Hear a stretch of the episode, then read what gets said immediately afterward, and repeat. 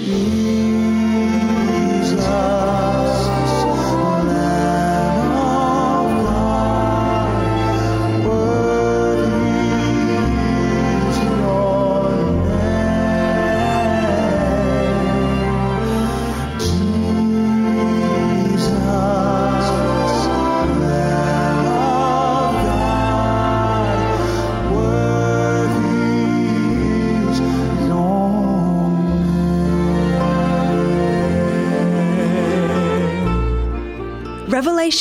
12, verse 11. And they overcame him by the blood of the Lamb and by the word of their testimony, and they did not love their lives to the death. Welcome to By the Word of Their Testimony, and here is your host, Rod Butler. Hello, listeners. Thank you for joining me on the program today. It is a delight to have your company and tuning in and listening to the program. I have with me in the studio today two very interesting people Ben and Olivia Olsen. Welcome, Ben. Welcome, Olivia. Oh, welcome. Good afternoon. Ben and Olivia are South Africans who came to Australia in 2013, but not from South Africa. They came from New Zealand. And Olivia was teaching, and Ben was a successful product manager in the pharmaceutical industry. Both are committed Christians and were at their peak in their productive working careers when their world changed dramatically in 2021. We're going to hear about that change, what led up to it, and how they came through it. But before we start with our conversation, we're going to pray. Gracious Father, we praise you and thank you for the opportunity to share our testimonies. We ask for the Holy Spirit to guide our discussion. May you be uplifted. With all honour and glory to you, we pray in Jesus' name. Amen. Now, to start with, Ben, you've got a text you would like to share with us. Yeah. My favourite text, uh, I believe, in the Bible is John 14, 1 to 3. It has so many promises. Let not your heart be troubled. Ye believe in God, believe also in me. In my Father's house are many mansions. If it were not so, I would have told you. I go to prepare a place for you.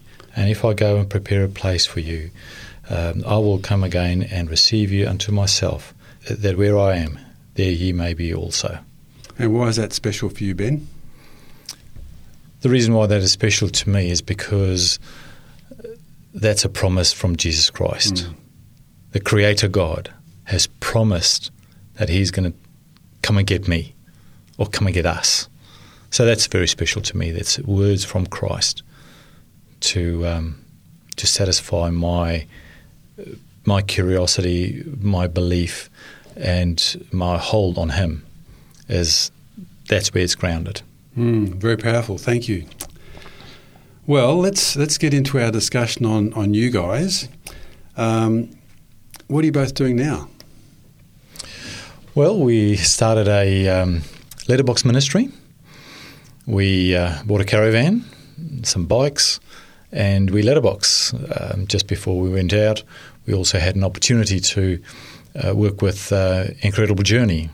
So we work in the outback uh, to letterbox people's homes to introduce them to Jesus Christ uh, through their ministry and uh, through leaflets, uh, because God says uh, well uh, that the people needs to be reached, um, possibly even the unreachable, maybe through a letter, note, or an ad that they will respond to. So that's what we're doing at the moment. Now, just just an obvious comment here a letterboxing ministry in the outback, that implies you're doing a lot of walking. Can you explain what the setup is, uh, how you're actually letterboxing outback homes? All right, so we um, we basically take the caravan to caravan park, and then we take the e-bikes and um, fill the backpack and uh, letterbox as fast as we can. Okay, so you've got electric bikes. Yeah. And how long have you been doing this?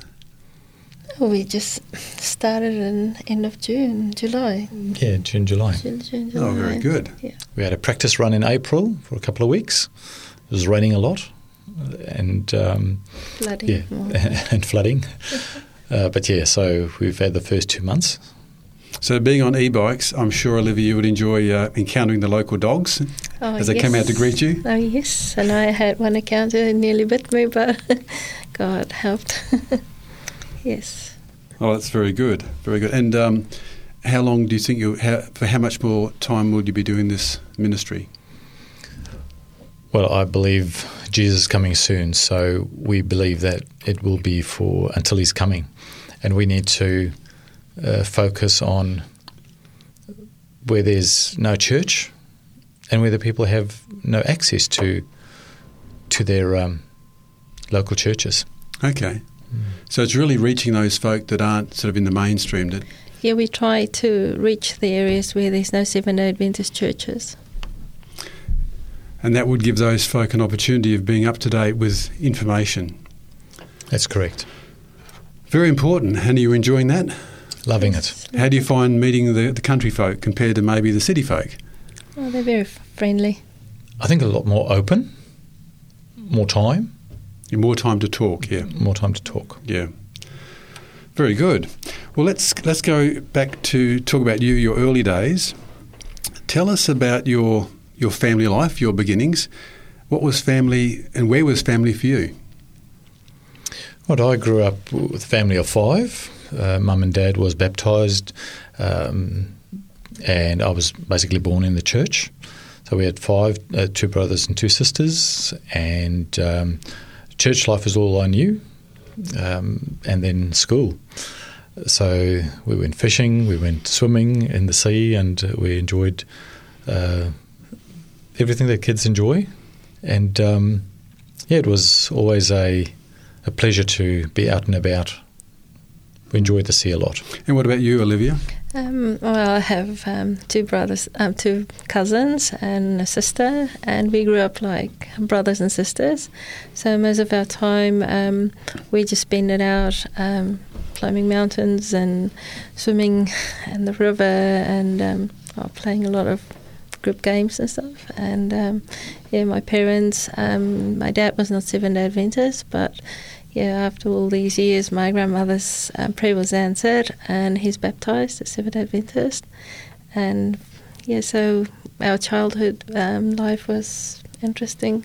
So when you say you were, you were brought up in the church, how many generations of Adventists uh, are you? I mean, was your father Oh no, no, no, he was Dutch Reform. They were Dutch Reform, okay? and came from a Sunday keeping church to uh, read the Great Controversy, Right. and through through the window a few times. Uh, took him three years before he became a Seventh Adventist. So religion growing up was a big part of your lives. And what was your understanding of God as, as young people growing up? What was your concept of God? I think my first memory of the concept of God is when I attended the um, Daniel and Revelation seminar, and I saw how Daniel purposed in his heart, and that appealed to me. It was a purpose in his heart, and um, so my perception has always been since that time that we need to be ever ready for Jesus to come. And what about you, Olivia? Um, well, um, my mother was expecting me when she was baptized. So, and from a very young, early age, I just love um, going out with them to um, prayer meetings. I remember one evening we were visiting, um, we wanted to go to a prayer meeting, and my mum said, No, you've got to stay with some of the people from church. And well, their children will look after us. And um, I was really upset because I really wanted to go to church with them.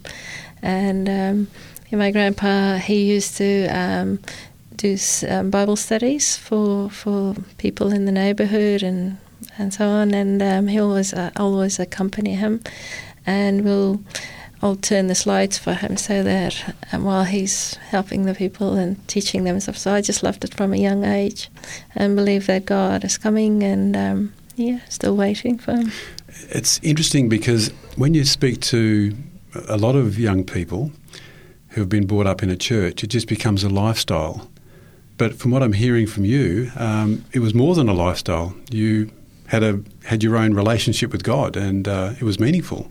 I would, for instance, I would uh, wake up early in the morning before my parents are awake, and I'll open up the back door quietly, take a chair outside, and sit outside with a hymn book and sing to God, Wow. and then um, read a passage, and then slowly, slowly go back into the house so that I don't wake anybody up. Yeah, so I, I enjoyed it.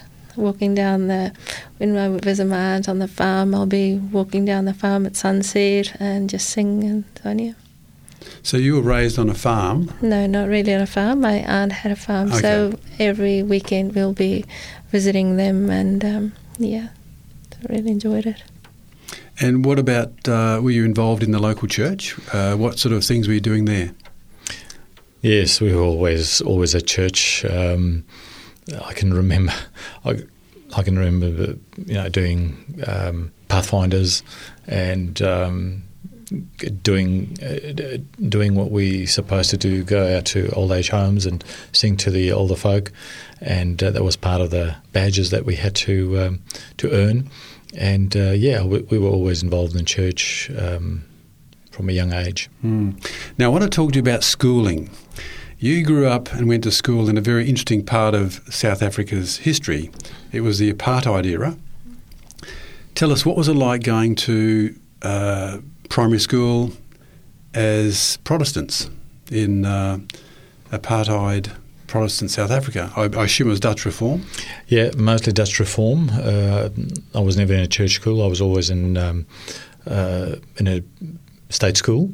Uh, so the challenges at a young age you're not really aware of, but as you grow older and you become a lot more aware of the um, unwritten rules, uh, it is actually quite interesting and quite um, uh, difficult uh, at some some stages in your life, uh, challenged by teachers and uh, school friends uh, to compromise on your principles, especially the Sabbath. And with respect to schooling, you were not just Protestants, you were Seventh day Adventists in a Protestant school. Yep. Explain to me that dynamic. What sort of challenges did you have there? Um, I can tell um, one incident um, as a seven day Adventist. Um, I just love the uh, missionary stories, and um, I had to do a speech at school. I think it was in year that was my third year in school, primary. And um, I asked one of the ladies at church if I could have um, some of the felt sets of the missionary um, set, settings and so on. And she said, yes, that's fine as long as I look after them. So I went to school and so yeah, my teacher said it's my turn to speak about what I want to be when I'm grown up, and I said I would like to be a missionary. And so I had some of the little huts and little black children pictures and stuff and so on on, on the blackboard that we sort of helped me with a felt and just stick it on with um, sellotape and stuff. And everybody was like, "Oh, you want to? No, you should do something better. You can't work amongst um, them and so on." And and then I realised that um, there's a difference, but I never. Because we've raised like Jesus loves yellow, black, green, and blue, all the children of the world and stuff. So I had that in my heart as a young kid. So I didn't have when we were not raised with any political um, thoughts and so on. Was there was there political thoughts with the other kids? When I, again, I may have been quite ignorant uh, about those facts um, because I was raised at seven days. Most of my time was spending with church and church family and friends. Um, the school discussions, and because uh, I don't think the school was a pro- place where they prop- propagandized the, the children. It was more when, after you left school in the army where a lot of that has taken place. Okay. Yeah. Now, tell us about you became baptised. When was that? Oh, I was around 12 years of um, age, and um, my grandfather said um, I should be baptized, and I said, "Oh, I really don't know if I want to be because um, I was very shy." So he said, um, "But I knew all my Bible principles and what we believe and so on." And um, he said, "Okay, my cousins is going to be baptized as well. My sisters will be baptized, so we all were baptized at the same day." And that sort of gave me a little bit of courage to be baptized. And um, and yes, I can understand that how God w- wants us to, because the Holy Spirit from then on works in your heart. You can hear the voice of God speaking to you. I decided to be baptized when I was ready.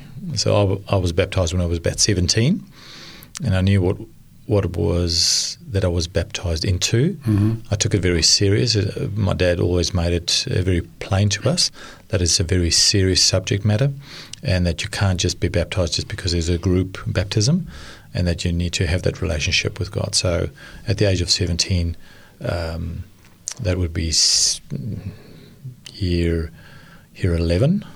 I decided to be baptized. Okay. Well, you left school.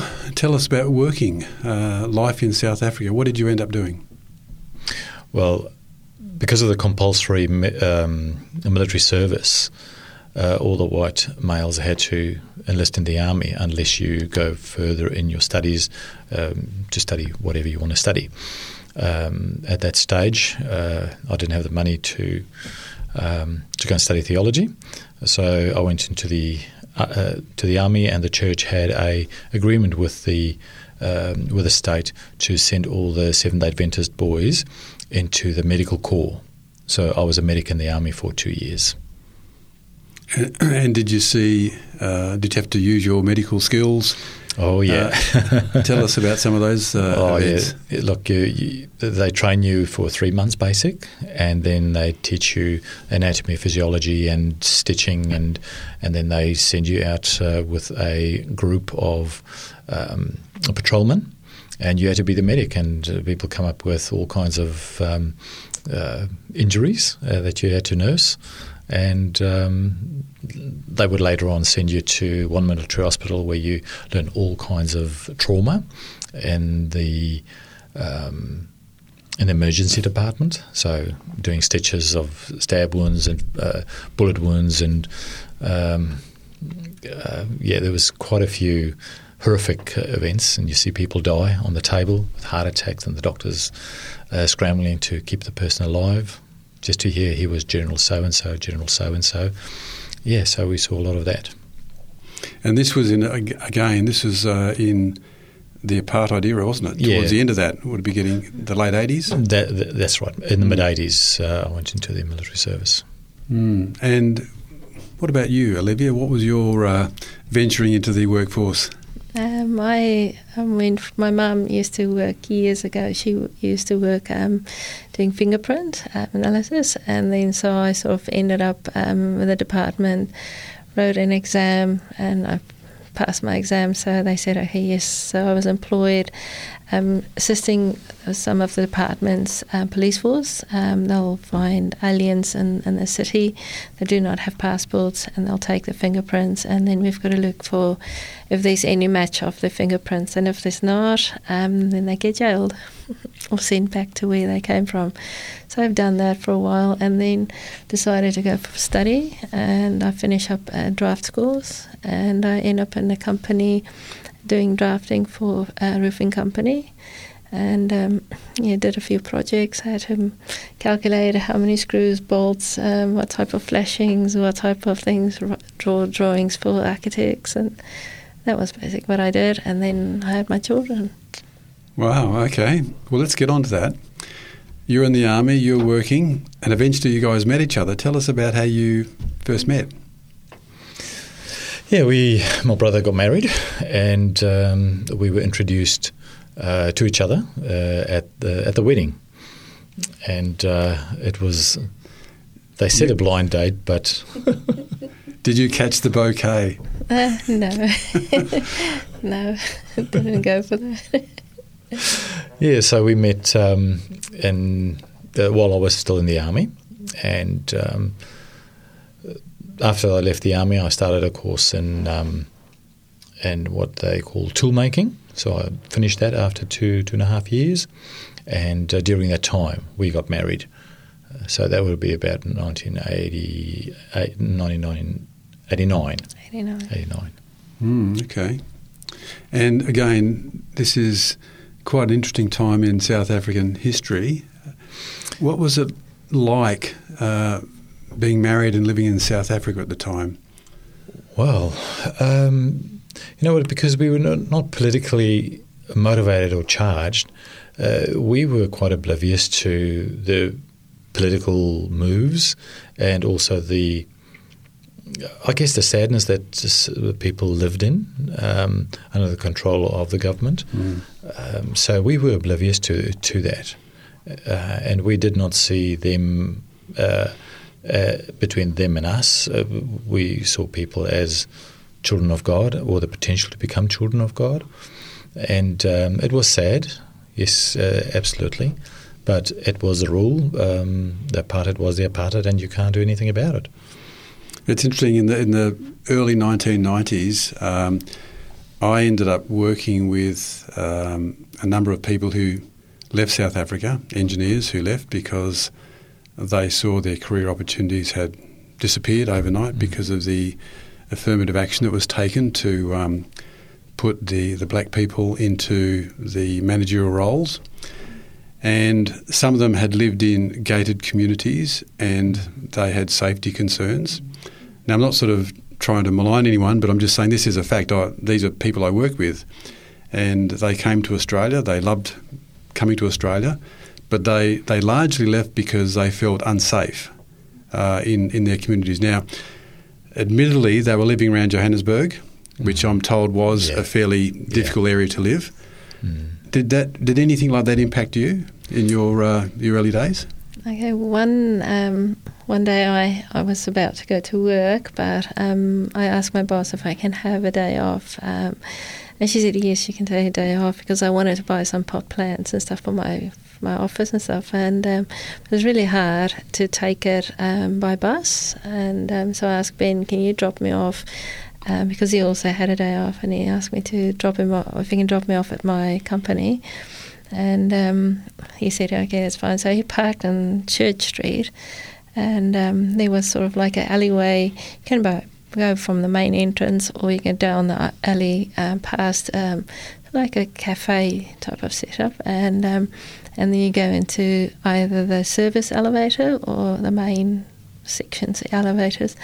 And um, I decided oh, I'll go up the service because I don't want to get um, down with uh, my cousin, uh, with my people um, or my colleagues and stuff. And um, so I went up and put it in my my pot plants, and I sort of and someone was in the office talking, and I sort of just looked around the corner, said hi, and I said, "Is everybody here?" No, no, no. They've gone to the tea rooms, and I decided, okay, I'll just go down the main um, exit. So I went down to the main elevators, went down. And for that moment, I thought, shall I go down the alleyway? No, I'll just go down to the front and just walk down to where Ben was parked. And as we went down, As she closed the door, Mm-hmm. a bomb went off Oh, really? yeah, where she walked past just before I went, moments before. before I went um, in, I walked past it. And when I came back, I thought I'll just go down that way. And I thought, oh, no, just I'll just go straight ahead and go down that way. Um, So we basically calculated if she's gone uh, the taken the service elevator back to where I was waiting for her, she would have gone past the alleyway where.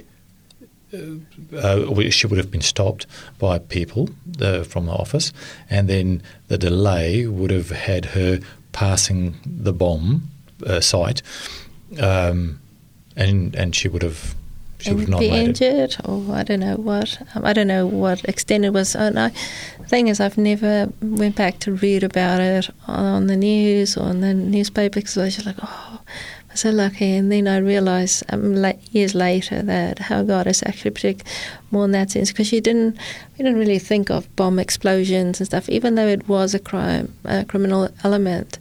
But um, we didn't really have um, that. Um, inclination, you know, of um, oh these terrorist attacks Well, that stuff. total awareness of that might happen to us. Mm, mm. But yeah, when, when I heard it, I said it's a bomb. Close the door, and we made a U turn, and we and we left the, the site very quickly because we knew every everything's going to be chaos Mm, after that. But mm. that was definitely a awareness of the Mm. the issues of unsafety.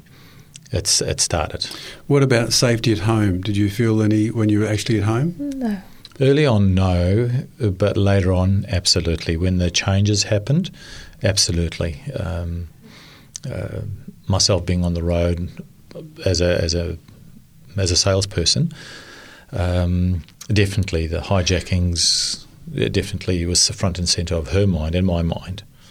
So, so tell us then, what was the the trigger to actually make you decide you wanted to leave South Africa? Was there was there an event, or was it just a culmination of a lot of things happening?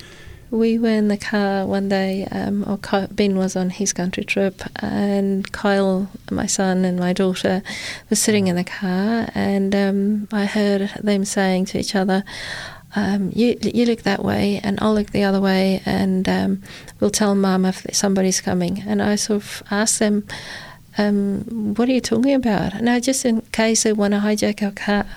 And then I realised that children shouldn't be um, so, um, you know, brought up in an environment that they sort of um, scared and where they live. So when you realise your children are being impacted by Yes, yes, that was that was one of the major events. Okay. We, we did live on a farm, and um, they we went uh, to visit friends on a Sabbath, and as you do on a Sabbath evening, uh, the children play and play until Mum, we don't want to go home, and and we stayed for tea, and uh, later on we we went home, and when we got home, the whole house was stripped empty. wow, Everything was gone except a couple of the couches and the dining room. And apparently they didn't. They showed no interest in dresses. so, um, so they cleaned up the, the children's room, um, all our clothes, and um, and everything else. So, we had as if you just moved in with the first pieces of furniture in a new home. yeah. And I guess you felt that going to the police may not have been effective. Oh, at that stage in 2000 1998, Mm. Already then the signs were there.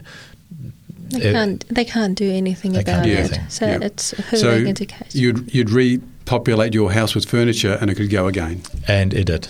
Oh, really? Yeah, so people just come in and help themselves, yeah. Wow. yeah. Okay, so you decided to, to leave. Now it's interesting, you chose to leave and you chose to go to New Zealand. Why New Zealand? Not that there's anything wrong with New Zealand, I'm just curious, why did you choose New Zealand? One of our friends, um, they initially wanted to go to America, and we sort of met them on the bridge um, um, close to our place. And Ben was talking to him about. I haven't seen them for quite some time, and then um, he said, "Oh, we, we're thinking of going to America."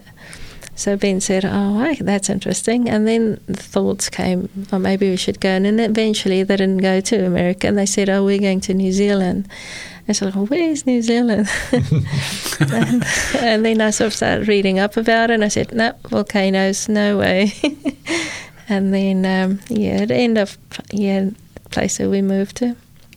Yeah, America was where everybody wanted to go when they leave South Africa or the UK. And uh, we tried to go, and um, unfortunately, it didn't happen. And don't need to go into that story. But um, God provided for us a way to get to New Zealand and make a better living, future living for us and the and the children. So tell us, was it hard finding work? This would have been, the, what, 2002? Two, 2002. Was it hard finding work? What did you end up doing? Yeah, it was um, it was hard because most of the companies that he wanted to apply for um, was working on Sabbath, and um, they will say for second interview, yes, so we want you. Is there no way that you can work on Sabbaths and so on? And Ben would say, unfortunately, no. So, but eventually, God was good, and He gave us an opportunity to get work. Yeah, God opened up a way, and I had to do something in the trade rather than in my experience. And um, so we did that for until the time that we received permanent residence, and then I was able to apply for a position, and then a position became available with a small upcoming little company, and uh, I joined them.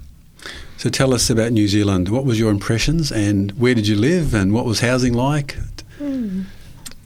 Yeah, we loved it. Um, I it's, can, hu- it's still home.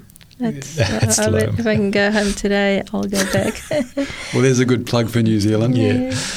Yeah, so we uh, we actually uh, came to uh, New Zealand in 2002 in, in August.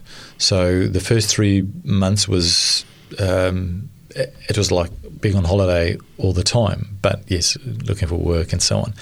Um, but yeah, it, it was it was really difficult because we had a little situation, I was uh, living with people that I helped build a home for, and um, only a three bedroom, uh, very small, but they took us in for a couple of weeks.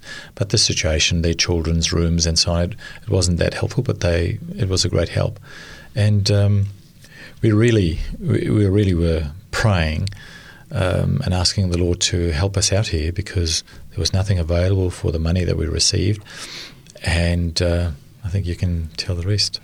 Yeah, so um, my cousin's um, brother-in-law, he came over to New Zealand as well. They've moved as well, and they said, "How about we get a place together?" So um, we said, "Okay, that's fine," because they do have houses with one um, bedroom or one kitchen that you share, but um, they've got two separate levels.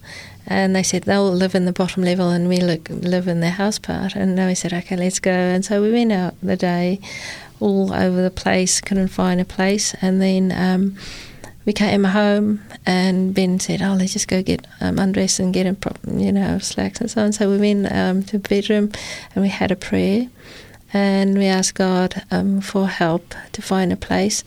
And we went to the living room where this lady was, um, our friends were sitting, and she said she's been through the whole paper. There's nothing There's available. Nothing but, available. Nothing. But every week on Monday, the new um, paper comes out for the so next Monday.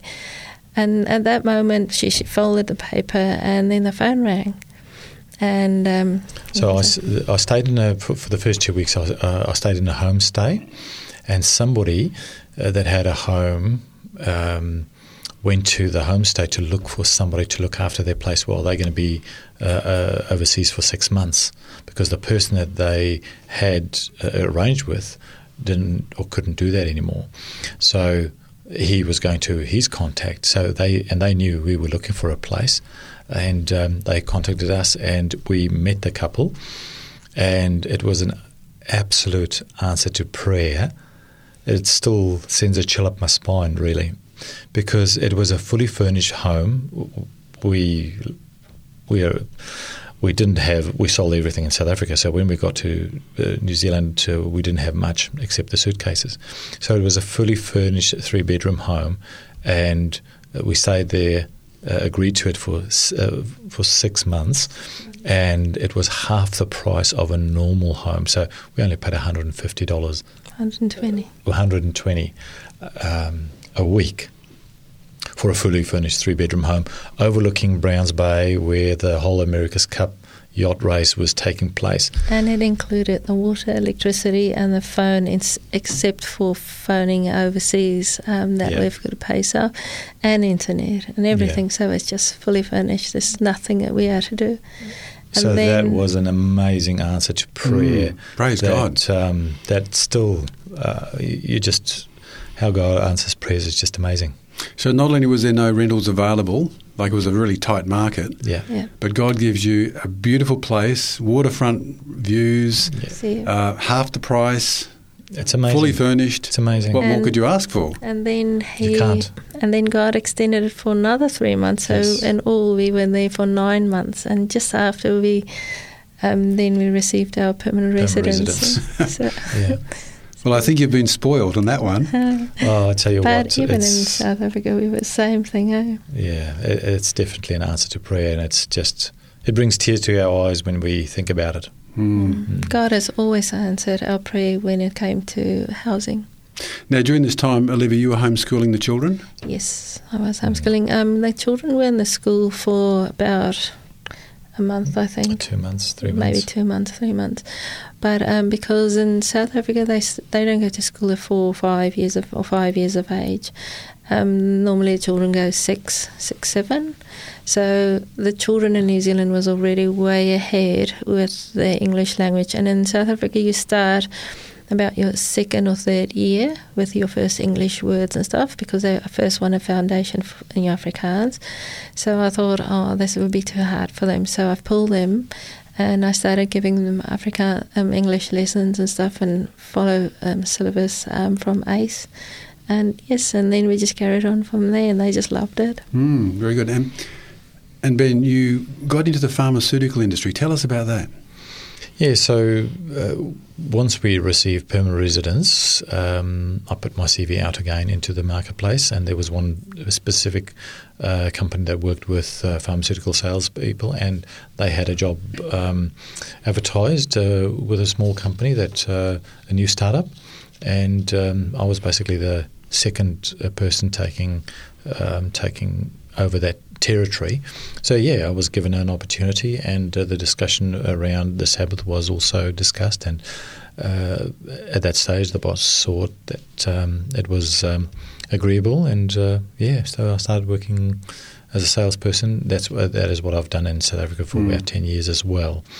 Um, and what exactly were you doing? In the pharmaceutical industry, uh, oh, in that job? Oh, we were selling to uh, different products to pharmacists. So training uh, training people into understanding the product, uh, which patient groups to target, and why this product is better than the other. And um, yeah, and he just developed more and more products, uh, brought them over from different countries, and he um, he was very very um, shall I say astute in his product choices where there, were, where there was gaps in the market. So you're referring to the owner of the company? The owner of the company, yeah. yes, thank you. And um, yeah, so and that just grew from uh, five, six products to a plethora of products, really. So yeah, so I was, uh, worked there for for him for basically nearly nearly nine years uh, until we came to Australia. Okay, so in that time, your products were very successful. Oh yeah, uh, absolutely successful, uh, interesting products, uh, niche products, but it grew in that niche mm. um, as product number one uh, in three categories, four categories, and. Uh, so there, there were, as we call it, the rats and mice, the smaller products that didn't make a lot of money, but there was other products that did make a lot of money, mm. and um, he just grew from there. He mm. expanded his company in, in Australia, and um, yeah, so it, it, it, for New Zealand standards, a, a very, very successful company. Now, I'm finding this interesting because you love New Zealand, and Olivia just said she'd go back tomorrow if she had the mm-hmm. chance. Mm-hmm. Why on earth then did you come to Australia? What what triggered or motivated you to come to Australia? Oh, I was a bit bored with the job, and I wanted something new. And there was nothing in, in New Zealand uh, to, I guess, pro, uh, progress my career. And uh, because the company's developed a position over here, they've asked me to come to Australia. And how did you convince Olivia? I didn't. Her, her mum did. Follow your husband. so I did ask permission to to the in-laws that uh, by then also, also joined us in New Zealand, mm. also migrated, and I gave them the scenario of the position that was available for me in, in Australia, and they said I need to follow my heart and. Uh, that's what we did. So tell me about that change, though. What you would have put that to prayer as well. Did how did God intervene in your life to make it clear you needed to come to Australia? I think um, at that stage, um, I think it's just um, thinking of something else, um, like another country, uh, warm here, and but then we came to Australia, and had a heat wave. and I said to Ben, I think we should get back onto the plane and go back. yeah, so I mean, you do pray about um, decisions that is placed in front of you. Because um, this is a, for, for most people, this is where often they pray, Lord, which direction do you want me to take? But they don't hear any answer. Mm. And you speak to a lot of people, this is the great dilemma of their life. What does God want me to do? Where does God want me to be? Mm. Mm. Now, this is a big change for you, Ben, so I'm just curious to know how that yeah, played out. In the start, uh, the, um, the the newness of a new country uh, was was not the was not the drawing card because changing is huge. Um, financially, it's a huge uh, step, mm. I guess, a bit backwards because you spend money on, on things that you otherwise wouldn't. Um, so, yeah, it, it does take prayer, and at some stage, you just feel that at, at ease or at peace with a decision should you go. And yes, you don't have all the answers, but God will provide. God is good, and God will see us through. Okay. So you, you did make the change. You came across to to Australia. You moved into New South Wales. how did you find life in Australia? How, I mean, what, was there a big change? Yes, Yes. temperature wise. Yes. What about what about attitudes of people and uh, lifestyle? Was there any difference? very there? very fast paced. New Zealand is like um, everything will be done next week. It'll be sweet. so you don't need to worry about you know that fast pace. In Australia, it's like it should have been done yesterday. So, but um, the people in general is also very friendly. But New Zealanders, I think it's Yeah, I, I had an internal move. So again, working around the people um, I already knew uh, was friendly, uh, very well accepted, and yeah, the uh, uh, business was um, uh, booming, as they say, and uh, I found the, the, the not a huge culture shock uh, for me from South Africa to New Zealand to Australia. Very, very, very similar in a lot of ways. So look, what I'm hearing here, I'm hearing that you've you've migrated to New Zealand, you've got into a certain industry, you've done very well in that industry. You've then migrated to Australia as part of the the, the, the job and uh, an internal move with the company. So you've obviously been well thought of by the management. You've done well in Australia, and then we have 2020. We have COVID hits in 2020. And I want to talk now about how that impacted your industry because um, we all know eventually vaccines came out. Talk us through um, what it was like being in that industry with what was happening at the time. I would say in early October we received an email that there was a a timeline set for us to go through the process of first, second uh, uh, jabs, and uh, I looked at it and said, I can't do this because many years ago in South Africa I did take a flu vaccine, and for four days I was basically out of it in a hospital, and it was the only thing that I took in, uh, in terms of pharmaceuticals. And uh, after uh, they signed me off out of the hospital, my wife said to me that uh, the doctor said that you'd nearly die twice. They, they, they could hardly pull you through. So we decided then, okay, we're not going to do this. So even working for a pharmaceutical company, which I got the uh, flu vaccine from, um, said, okay, this is not happening again. So when this came through, that was the first thought in my mind. Well, we've made this promise to each other. Uh, I'm not going to do this. So first thought, no, it's not going to happen. So I, but I kept it quiet. But we would ask and pressed, and um, yeah, uh, to make a long story short, uh, we were asked to uh, to make the decision to, and if not, we need to get an exemption. I had to go through that process to try to get an exemption.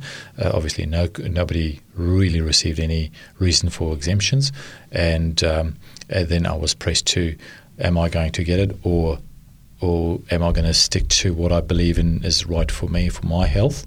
And then the um, the decision was made. Okay, well, hold that thought.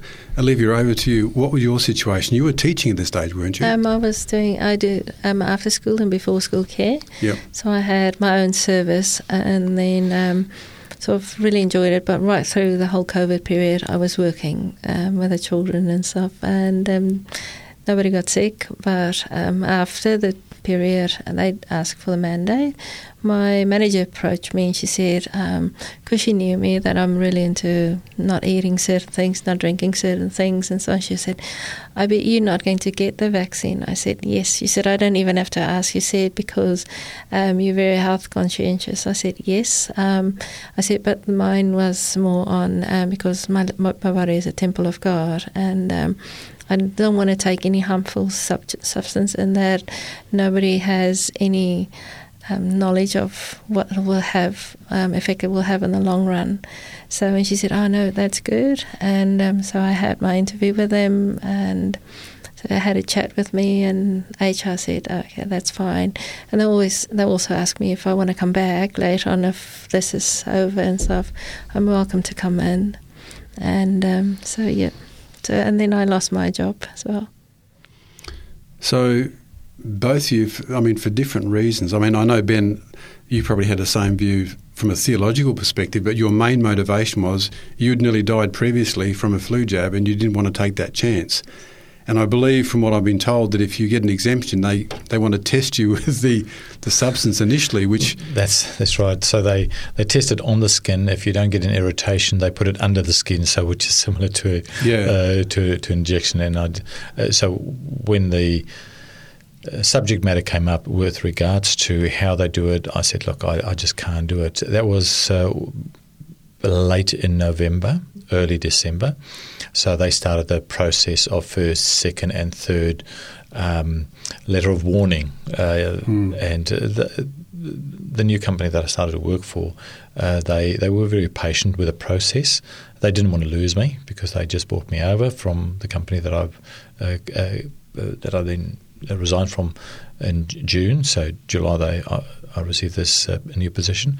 So they were very patient with me, but um, they had to persist because they had a mandate from overseas uh, head office to um, all the twenty six thousand employees must be must be um, vaccinated. double vaccinated. Yeah, yeah. So uh, I didn't go through that process. So th- they followed the HR rules.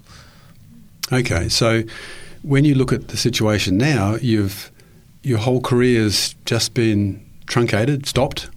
You've Olivia, you've had to stop doing what you love doing. Tell me the the mindset. How did you cope with the fact that I mean you would have had bills and debts and well maybe not debts but you would have had bills and things to, and suddenly your income's being turned off because of a decision you've made on liberty of conscience. Well, Talk us through that. Well, we um, before when COVID started, we thought um, the income that we still have, we should pay and clear all our debt as fast as possible. So we really work really hard at it and um, pull in pull it in a bit, and we paid off most of our lot. most of our debt. I think we had one thing that we were still doing.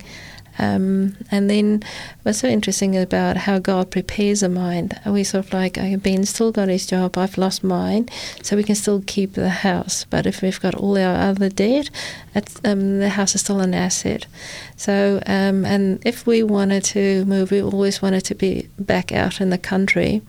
And we sort of like decided, um, okay, we'll, uh, if need be, in the future, we'll look for a place so we can sell and so on and then he lost his job. So God was slowly preparing us for the sale of our own house too.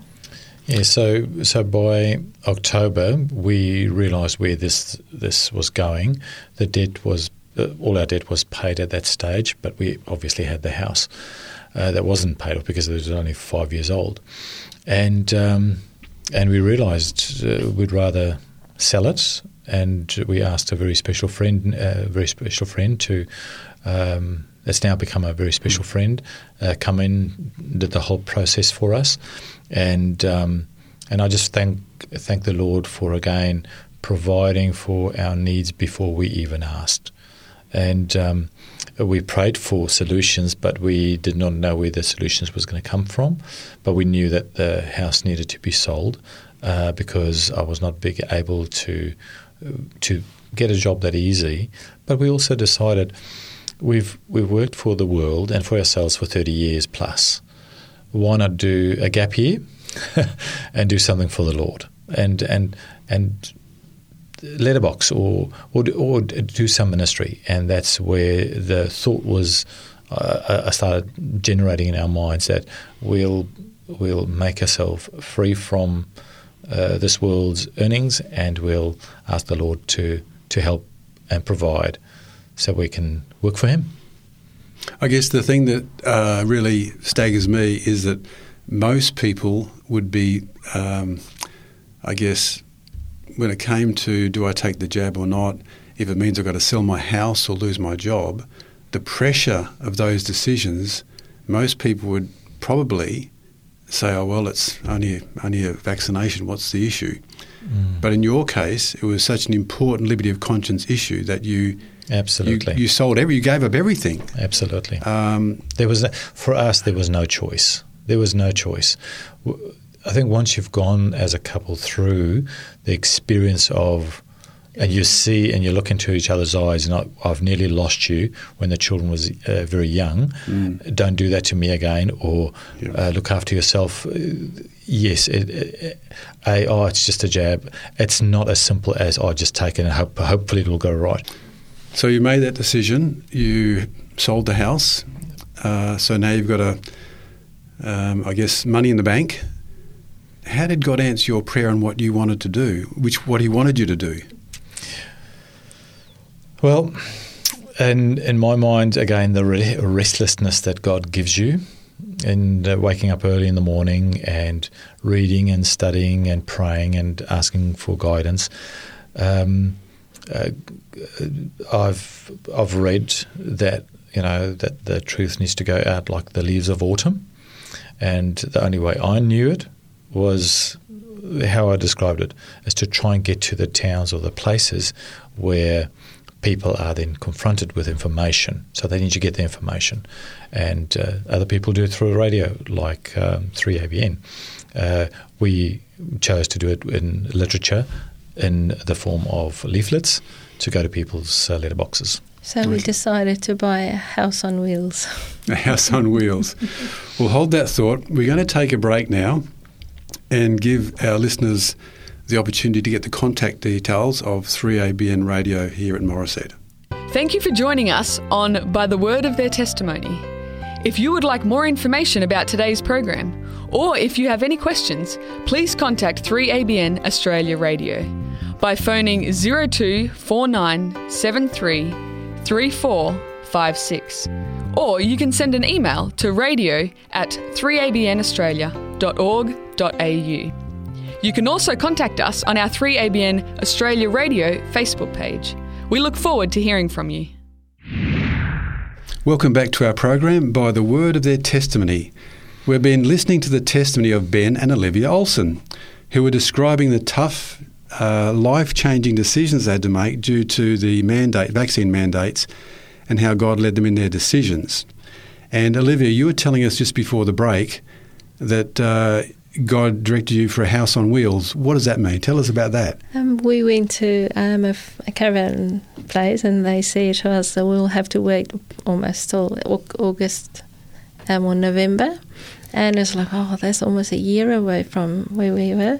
And then we decided, oh, what are we going to do? So we went back home and we went to another f- a few caravan places. So we did our part by looking and so on. And we got to this one place, it was closed during the Christmas break. And we said, oh, let's just go in here. And um, the person said, well, there's two. Um, if you wanted, um, we can sell either the one or the other. And on that same day, we could, we fi- found a caravan that was what we wanted. And um, that's how God helped us. I think it's important putting context in here too. New South Wales had been in lockdown, so everyone Yes. was buying caravans because they wanted to go, and you couldn't travel overseas in airplanes, so people were buying caravans, And ordering it. and the backlog on getting a caravan was six months a year. yes. And you got, was it a cancellation? I think you mentioned to me. Yes, something that's yeah, it was a cancellation that came through, and we were there at the right time at the right date, and uh, we put, put a deposit down, and we took it from there. Wow. So you headed off to the outback to do the ministry that you believe God's led you to do. How do you find uh, the, the country people you said are, are more laid back, uh, more able to talk? What's on their mind? Tell us about some of the encounters you've had when you've been speaking to some of the country folk. Um, there was a few. Um, you you get to places where you've got um, just um, fences and dogs and stuff, but most of the people that we met was in the caravan park itself. So um, people that are like-minded, that want to take the vaccination, um, that's been travelling all over, and um, yeah, we have um, met about- three couples, three couples, um, and in, in the caravan, and they came over and sat with us and they asked about the second coming. And so we gave them uh, information about Jesus' second coming and um, how God loves us and cares for us and stuff. And most of them are still in contact with us. give them a great controversy or the steps to Christ, and discuss uh, salvation and soon coming for Christ. Um, so yeah, we, you have great opportunities to discuss these uh, important matters with people. Do you find that people have last day events on their mind at the moment? Yes, yes. Some people do, others don't. You can def- it's as if there's uh, also a great divide as well. So, if you were to give advice to anyone who was um, in that sort of crossroads of what do I do, what advice would you give to someone who wanted to get out there and do full time ministry and maybe sell up and do ministry like you are? I would say um, pray about it. Ask God first, um, because God doesn't. The hand is not always doing the same work as the foot is doing. Um, each one's got his own um, work cut out for him, and God will use some people for different things. So pray about it and use um, First Peter five seven. He says, "Cast all your cares on Him, for He cares for you." Mm. Something that brings uh, it to my mind in reality is like Daniel, he purposed in his heart. So if you've got a purpose in your heart, God will lead you and you stand firm on your belief, and God will help you. He will guide you. He will give you the, the uh, I guess, the, the calmness to move forward in faith. And you'd recommend move forward? Yes. Always move forward in faith. In faith. Well, it was a pleasure to talk to you both today. So thank you for coming along to the, the Morisset studio. And it's amazing to see how God has led you both uh, in three countries. And we're glad you're with us. Well, listener, that's all we have time for. I want to thank you for joining with us today on By the Word of Their Testimony. And do join us again next time, and God bless.